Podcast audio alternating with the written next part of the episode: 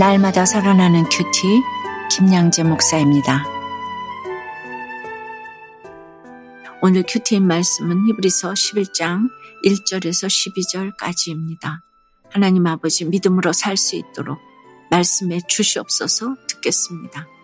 믿음으로 살려면 첫째 바라는 것과 보이지 않는 것을 확신해야 합니다. 여러분은 믿음이란 무엇이라고 생각하세요? 오늘 1절에 보니 믿음은 바라는 것들의 실상이요. 보이지 않는 것들의 증거니라고 해요. 믿음은 보이는 것이 아닙니다.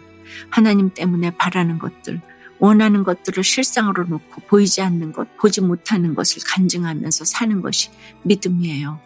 내 자식이 지금은 아무리 형편없어도 그래요.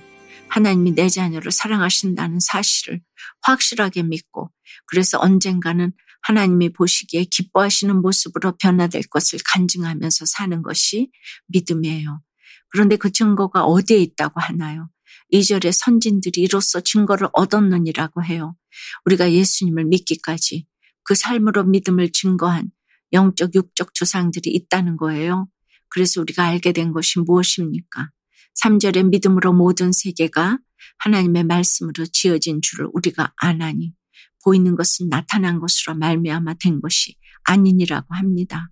모든 세계가 하나님의 말씀으로 지어진 줄 깨닫는 것은 오직 믿음으로만 가능합니다. 인류 역사상 모든 노력을 기울여도 풀지 못한 우주의 기원은 믿음으로 바라볼 때 비로소 해결되고 이해될 수 있습니다. 눈에 보이는 물질 세계를 보면서 보이지 않는 영적 세계를 볼 수 있어야 하는데 그것이 잘 안 보이는 이유가 무엇입니까? 세상의 지식이 다라고 여기기 때문이지요. 여러분 믿음은 말씀에 대한 맹신이 아니에요. 하나님의 말씀의 진실성과 지혜로움 그리고 아름다움에 대한 확신입니다. 적용해 보세요. 세상의 지식이 다라고 여기기에 하나님의 말씀이 틀렸다고 생각하는 것은 없습니까? 바라는 것이 실상과 보이지 않는 것의 증거를 가지고 내가 믿음으로 바라봐야 할 것은 무엇인가요? 믿음으로 살려면 둘째, 하나님을 기쁘시게 해야 합니다. 4절에 믿음으로 아벨은 가인보다 더 나은 제사를 하나님께 드림으로 의로운 자라 하시는 증거를 얻었으니 하나님이 그 예물에 대하여 증언하심이라 그가 죽었으나 그 믿음으로써 지금도 말하느니라고 해요. 아벨의 제사가 가인의 제사보다 나은 것이 무엇입니까? 그가 하나님이 증거하시는 예물을 드렸다는 것이지요. 우리가 헌금을 드리는 것도 질서에 순종하는 것도 그래요. 이 모든 것이 하나님이 증거해 주시는 예물이 될 때 아벨처럼 죽었으나 믿음으로써 말하는 자가 되는 것입니다. 제 친정 어머니는 이름도 없이 빛도 없이 교회를 섬기셨어요. 그리고 어느 날 새벽 기도를 다녀오다가 교통사고를 당해 소천하셨지요. 그 어머니의 기도와 헌신으로 제가 지금 이 사명의 자리에 있는 것을 생각하면 매번 눈물로 어머니 이야기를 전하지 않을 수가 없습니다. 정말 믿음의 사람은 하나님이 이렇게라도 소문을 내주시는 것 같아요. 5절과 6절에 믿음으로 에녹은 죽음을 보지 않고 옮겨졌으니 하나님이 그를 옮기심으로 다시 보이지 아니하였느니라. 그는 옮겨지기 전에 하나님을 기쁘시게 하는 자라는 증거를 받았느니라. 믿음이 없이는 하나님을 기쁘시게 하지 못하나니 하나님께 나아가는 자는 반드시 그가 계신 것과 또한 그가 자기를 찾는 자들에게 상 주시는 이심을 믿어야 할지니라고 합니다. 창세기 5장의 셋의 계보를 보면 모두 900세 이상을 살고 죽었습니다. 그런데 에녹만 너무 대조되게 365세를 살았어요. 그리고 오직 에녹에게만 하나님과 동행하더니 라는 구절이 있어요. 한쪽에서는 가인의 후예들이 성을 쌓고 풍악을 울리는데 요즘 같으면 자녀들 고액과에 시키고 유명 옷 사입히고 그러는 거 아니겠습니까?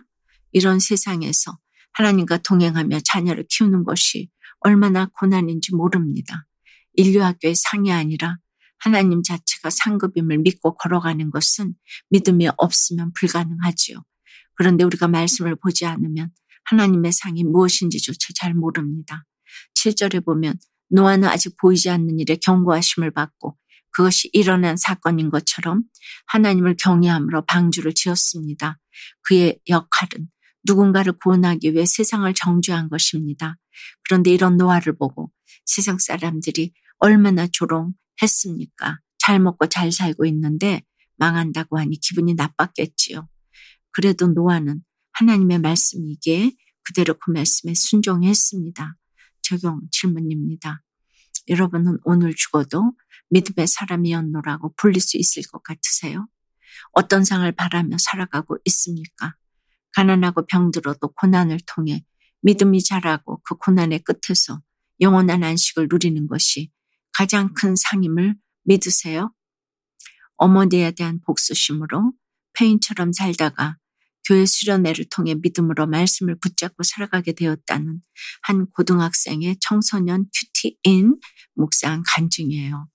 저는 무관심한 아버지와 분노가 많은 어머니 밑에서 자랐어요. 두 분은 자주 다투셨지요.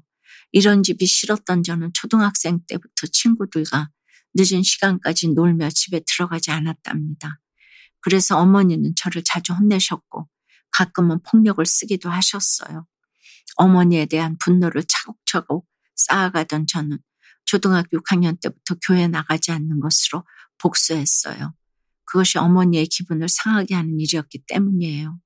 그러다 중학교 2학년 때 코로나19로 집에서 비대면 수업을 받게 되면서 어머니와 매일 다투었고 밤새 게임만 했지요. 그리고 대면 수업으로 전환한 뒤에는 어머니에게 복수하고자 교회가 아닌 학교를 결석했어요. 급기야 제가 자퇴를 하겠다고 하자 어머니는 공부는 안 해도 학교는 다녀야 한다면서 강아지를 입양하는 조건으로 저를 회유하셨죠. 그러던 어느 날이에요. 등교를 앞두고 제가 늑장을 부리자 어머니가 애꿎은 강아지를 때리며 학교에 빨리 가! 라고 제게 화를 내셨어요. 그런데 그 모습에 저는 그만 화를 이기지 못하고 어머니를 때리고 말았답니다. 그 전에 학교와 교회는 물론 집 밖에도 나가지 않고 폐인처럼 살았어요. 그러다 교회 선생님의 권유로 청소년부 수련회에 갔다가 하나님이 제게 외로운 고난을 주실 수밖에 없는지 알게 되었지요. 그리고 오늘 10절 말씀처럼 하나님이 계획하시고 지으실 터가 있는 성을 바라게 되었습니다. 이후 믿음으로 말씀을 붙잡고 살아가니 제 삶이 조금씩 해석되어 비록 요구분 했지만 지금은 학생의 때를 잘 보내고 있답니다. 저의 적용은 제가 교회 출석하지 않을 때 끝까지 기다려주신 교회 선생님께 감사 인사를 드리겠습니다. 큐티로 하루를 시작하며 오늘 할 일을 다음으로 미루지 않겠습니다. 입니다. 8절부터 12절까지는 믿음의 조상 아브라함에 대한 기록입니다. 아브라함은 갈대아 우르에서 떠날 때 자신이 앞으로 어떻게 될지 몰랐어요. 하나님이 그에게 아무리 대단한 약속을 주셨어도 그렇지요. 무려 25년 후에나 이삭을 주시고 또 그 아들을 바치라고 하실 것을 그가 미리 알았다면 과연 떠날 수 있었을까요? 하지만 만세 전부터 하나님이 택한 영혼은 부르심을 받았을 때 약속을 믿고 떠납니다. 비록 갈 바를 알지 못한다고 해도 하나님이 내게 가장 좋은 것을 주실 줄 알고 떠나는 것이 믿음입니다. 사랑하는 여러분, 믿음으로 산다는 것은 결코 뚱구름 잡는 이야기가 아니에요. 말씀으로 하나하나 구체적으로 적용하면서 사는 것입니다. 주님이 지금은 알지 못하나 이후에는 알리라 하신 이유가 무엇입니까? 약속을 주시는 분도 하나님이고 그 약속을 이루시는 분도 하나님이기 때문입니다. 오늘 하루도 믿음으로 하나님의 약속을 붙잡는 저와 여러분이 되길 주님의 이름으로 축원합니다. 기도드립니다. 주님, 믿음은 하나님 때문에 바라는 것들을 실상으로 놓고 눈에 보이지 않아도 곧 이루어질 줄 알고 증거하며 가는 것이라고 하세요. 말씀으로 해석되어야 하나님의 뜻을 알 수 있는데 참으로 믿음이 없어서 여전히 눈에 보이는 것만 찾고 있는 저희를 불쌍히 여겨 주시옵소서. 아벨부터 아브라함까지 믿음의 선진들을 통해 믿음으로 산다는 것이 얼마나 구체적인 적용이 따라야 하는 것인지 보았어요. 날마다 주시는 말씀을 그저 지당하신 말씀으로 여기면서 넘기는 것이 아니라 나에게 주시는 말씀으로 여기기를 원합니다. 갈 바를 알지 못하는 저이지만 믿음으로 그 길을 걸어갈 때 반드시 약속을 이루시는 하나님을 믿고 한 발을 내디딜 수 있도록 도와 주시옵소서. 주여 역사하여 주시옵소서. 예수 그리스도 이름으로 기도드리옵나이다. 아멘. 지금까지 우리들 교회 김양재 목사님이었습니다. 큐티에 도움받기 원하시는 분들은 큐티엠 홈페이지 qtm.or.kr 또는 유튜브에서 QTM을 검색하시면 도움받을 수 있습니다. 자세한 문의사항은 지역번호 031-705-5360번으로 문의하시기 바랍니다.